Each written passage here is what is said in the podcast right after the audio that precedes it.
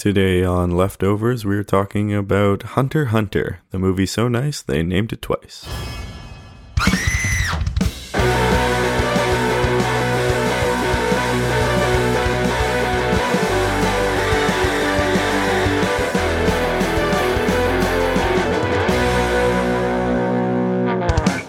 Welcome to Horrors, where we serve up bite sized portions of terror. Today we are doing a mini episode, lovingly referred to as a leftover episode. My name is Cal, and I will be doing a solo venture today. We are talking about Hunter Hunter, the 2020 movie, directed and written by Shawn Linden. And I'll say right off the bat, this is a perfectly good movie. The story follows a family of fur trappers who live deep in the Canadian wilderness and are trying to make a living for themselves and are possibly being stalked by a killer wolf. I'll just get right into it. So we start with a family of Joseph in the credits listed as Mersault, his wife Anne, and their daughter Renee. Joseph has shown Renee the ropes somewhat of how to live in the woods completely on their own. It seems that they have no technology whatsoever besides a pair of walkie talkies, and they have managed to create their living completely off the grid. Um, right off the bat, this had some weird implications for me. The fact that Renee didn't really seem to know a whole lot about how to fend for herself, despite apparently living her entire life in the woods. And then it comes back later on that Anne has even less survival instincts. However, is apparently being in the woods for possibly decades since she was with Joseph before they had kids, and now that they have Renee, who is, I'm going to guess, around 13 to 15. I suck at ages, but I really don't see how you could spend this much time in the woods and not even know how to skin a deer, let alone set traps or do anything else.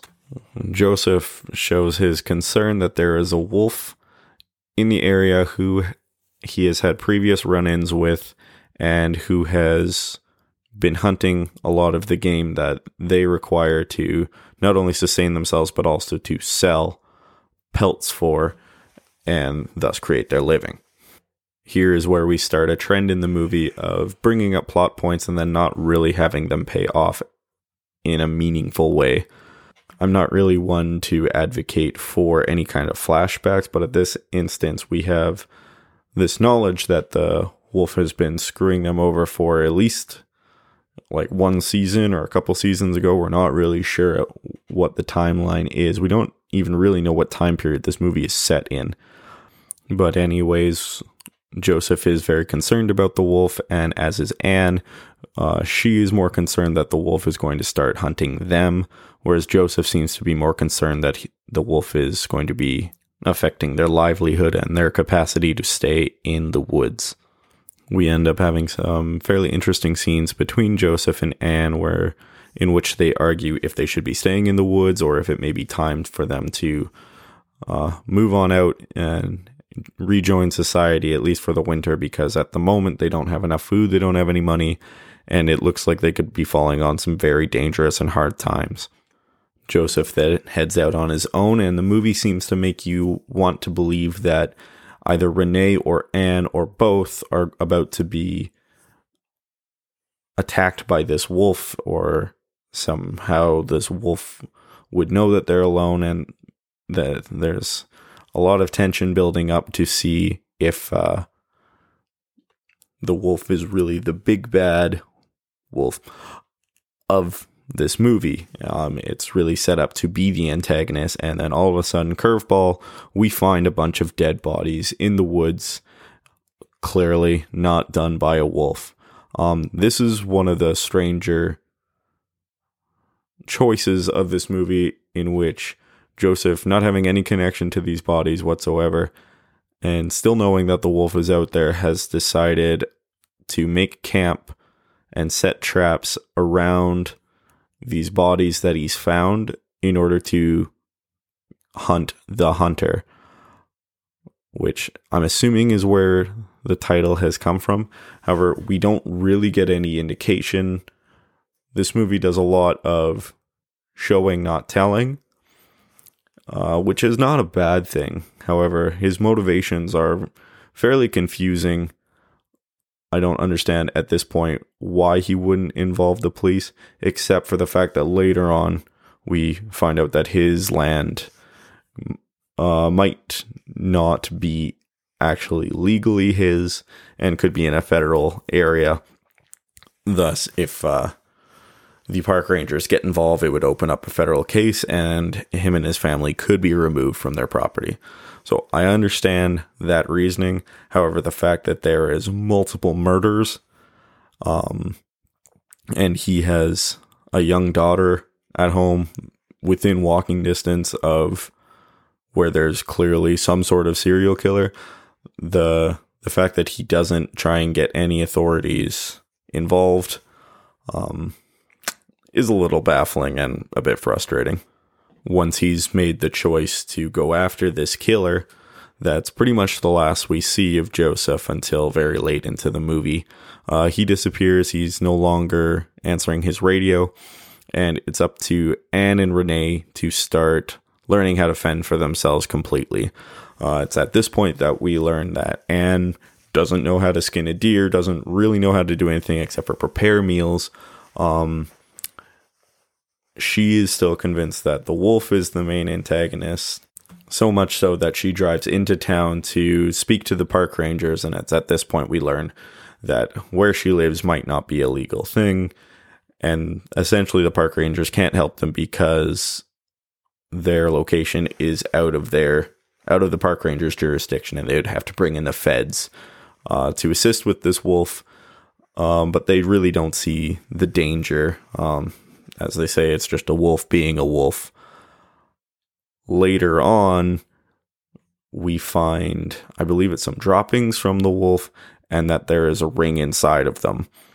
So the wolf has clearly at some point found some of the bodies left behind by the serial killer, probably ate some of the body, and thus was able to swallow and pass a ring, which indicates to the park rangers that they should probably be investigating a little bit more than just dismissing this poor woman who's living in the middle of the woods by herself. By this point, the dog that they had is missing, and Anne finds the dog dead in the woods, I believe killed by the wolf, and to spare Renee the realization that her dog is dead and buries the dog and covers up his death. Then later on, after several days of Joseph still being missing in the middle of a storm, Renee believes that she hears the dog crying, and Anne goes out to investigate, knowing that that's impossible because she already buried the dog. And instead, she finds Lou, who claims to be just a bumbling photographer who got lost and gives this whole story on how he became injured and is now stuck in the woods. Although, to us, with the beauty of dramatic irony, we all understand that he's most likely the serial killer that Joseph has been going after. Um, one of the most frustrating things I think about this movie is that we later learn that Lou has killed Joseph. Um, it looks like potentially a gunshot to the head. Wasn't totally sure, but uh, we never get to see the showdown between the two. And having liked Joseph and wanting to see him in action, um, the fact that he is killed off screen and we don't even know that this has happened until much later into the film. Um, worked from a storytelling point of view, but it was a little disappointing because I would have liked to see that showdown at some point. And pulls Lou into the cabin, sews him up, gives him some medicine, and then they decide they're going to try and make a break for it to the road so that they can get their vehicle and get Lou the medical attention that he needs. However, he complains and says that his pain is too great for them to pull him in the sled. But, like, come on, dude, you were going to die in the woods. I feel like they should have knocked him out and just dragged him, anyways.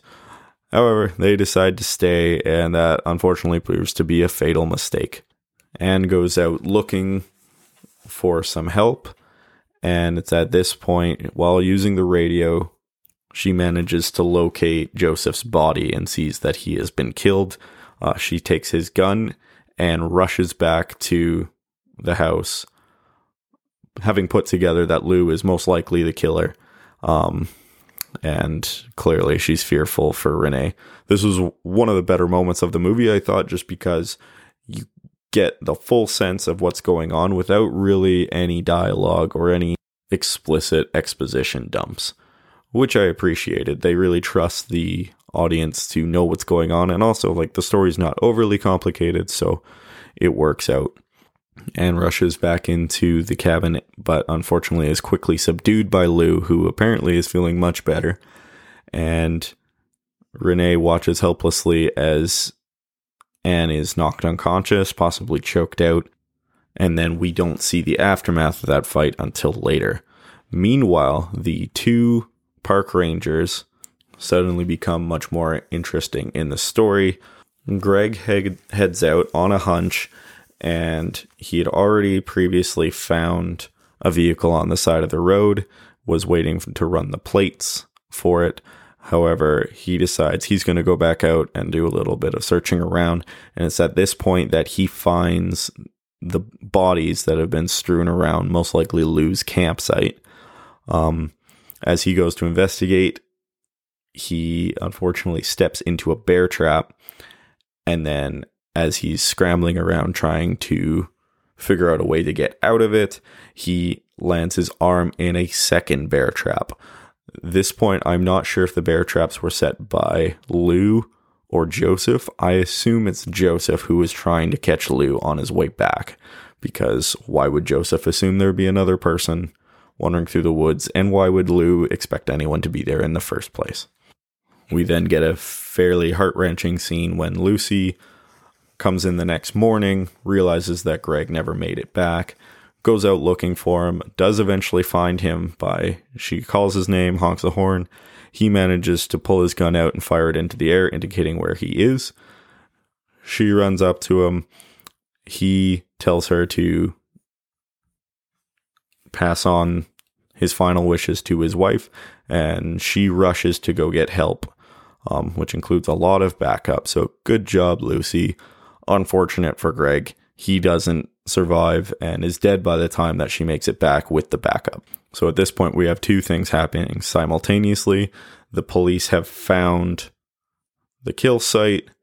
They then find Joseph and a blood trail leading back to the cabin, which has a large smoke cloud billowing out of it because Lou appears to be burning all of the family's belonging. And then wakes up with Lou interrogating her, trying to find her car keys so that he can leave. And it appears though he's about to sexually assault her or torture her. We're not really sure when she manages to grab some sort of smaller trap and stab him in the face with it, which was great. Um, I was kind of hoping hoping the trap would stick to his face so he would have a sick, twisted Bane look that he would be going after her with. Um, unfortunately, that doesn't happen. He just seems to be incapacitated. Um, and then Anne goes looking for Renee and apparently finds her body. We don't see what had happened to Renee, but again, the movie trusts the audience enough to understand she was killed. It was most likely horrendous, and it saves us from having to see that as the police are zeroing in on the cabin. Anne has now tied Lou up and is using the skills that she learned from Renee on how to skin a deer and applying those to Lou. We assume that uh, he has been skinned completely and that he's had his stomach ripped out because that's been mentioned twice in the movie. We don't see a whole lot, but it was enough of a dark visual that I'm assuming this was kind of the point of the movie, and then they worked backwards to create a story around it. One fun addition that I really appreciated was that for some reason Lou is found with a giant Walkman that's probably three times bigger than any Walkman that I've ever used. So I'm assuming it's an older model. So again, no idea what time this movie takes place. It could be anywhere from 1980 to present. We're not really sure. And in the end, it really doesn't matter because these characters are hunters and this is where they've chosen to stay. But Anne uses the Walkman to, I'm assuming, drown out the screams of Lou as she commits various atrocities, dices him up, and skins him alive. Finishing just as the police arrive, she walks out at gunpoint, not seeming to have too many cares in the world, sits on the stoop, pauses the Walkman that has been blasting music this entire time, and the movie ends with that silence. Again, this is not a movie that likes to hold your hand or overly explain itself. It presents what happened with no real backstories, no explanations, and just trusts its viewer to go along. I think we all kind of get it. It's pretty straightforward. Um, I would have liked a little bit more tension. There are some few, a few scenes with the wolf that seem like they could be, you know, building up some sort of tension and terror. It doesn't quite achieve that. And then the transition from Lou being helpless to a mindless psychopath is instantaneous. We don't see any kind of transition. We don't see him stalking at all. His fight with Anne lasts about five seconds before she's incapacitated, and then we don't see any of the atrocities that he's committed to other people. All in all, it's a good movie, but it feels a little bit gutless. If you're used to these kinds of extreme violence movies and revenge type movies, it doesn't really come across as that. However, it does seem like a short that was made into a longer movie which could have been flushed out a little bit better. I did quite appreciate the cinematography. The it was very quiet throughout most of the movie. It's filmed, I believe, in Manitoba, and we get a great variety of forest at day, forest at night, cabin. Those are basically our only locations besides in the park ranger's office. I would have liked to see a little bit more of Lou, some explanation as to you know, is there a reason he's a serial killer? Does he have a type? You know, what what is his MO kind of thing? Does he have a campsite out there, or is it just that random fire pit that is his kill site? Um, a little bit more into the mind of him. However, I do appreciate that we just kind of stand back as observers, as viewers of this film, instead of being in the heads of one particular character or being omniscient and all knowing. We don't really know what anyone's motivations are, and we just kind of have to sit back and watch. So, in that regard, this movie kind of plays out like a theater production. All in all, it does nothing new, but it is an enjoyable watch if you're okay with the slow burn without a big gory finale. Although there is a little bit of gore, um, if you do not like animal violence, I would stay away from this movie because there is a lot of skinning of animals. They kill a baby deer at one point, and the dog does die. So I know that's a deal breaker for some people. If you can stomach that, then I would say this movie is a decent time. Overall, I give it about a 3 out of 5. For pairings of this movie, I would stick with more survivalistic, forest based movies. Um, Ones that come to mind would be Backcountry, also stuff like Caliber on Netflix. I think would pair very well with this. And then if you want to go into a bit more of a horror territory, cannot recommend Ritual enough. One of my favorite movies that has been available on Netflix. That will do it for these hors d'oeuvres leftovers. Thank you so much for listening, and we'll see you next time.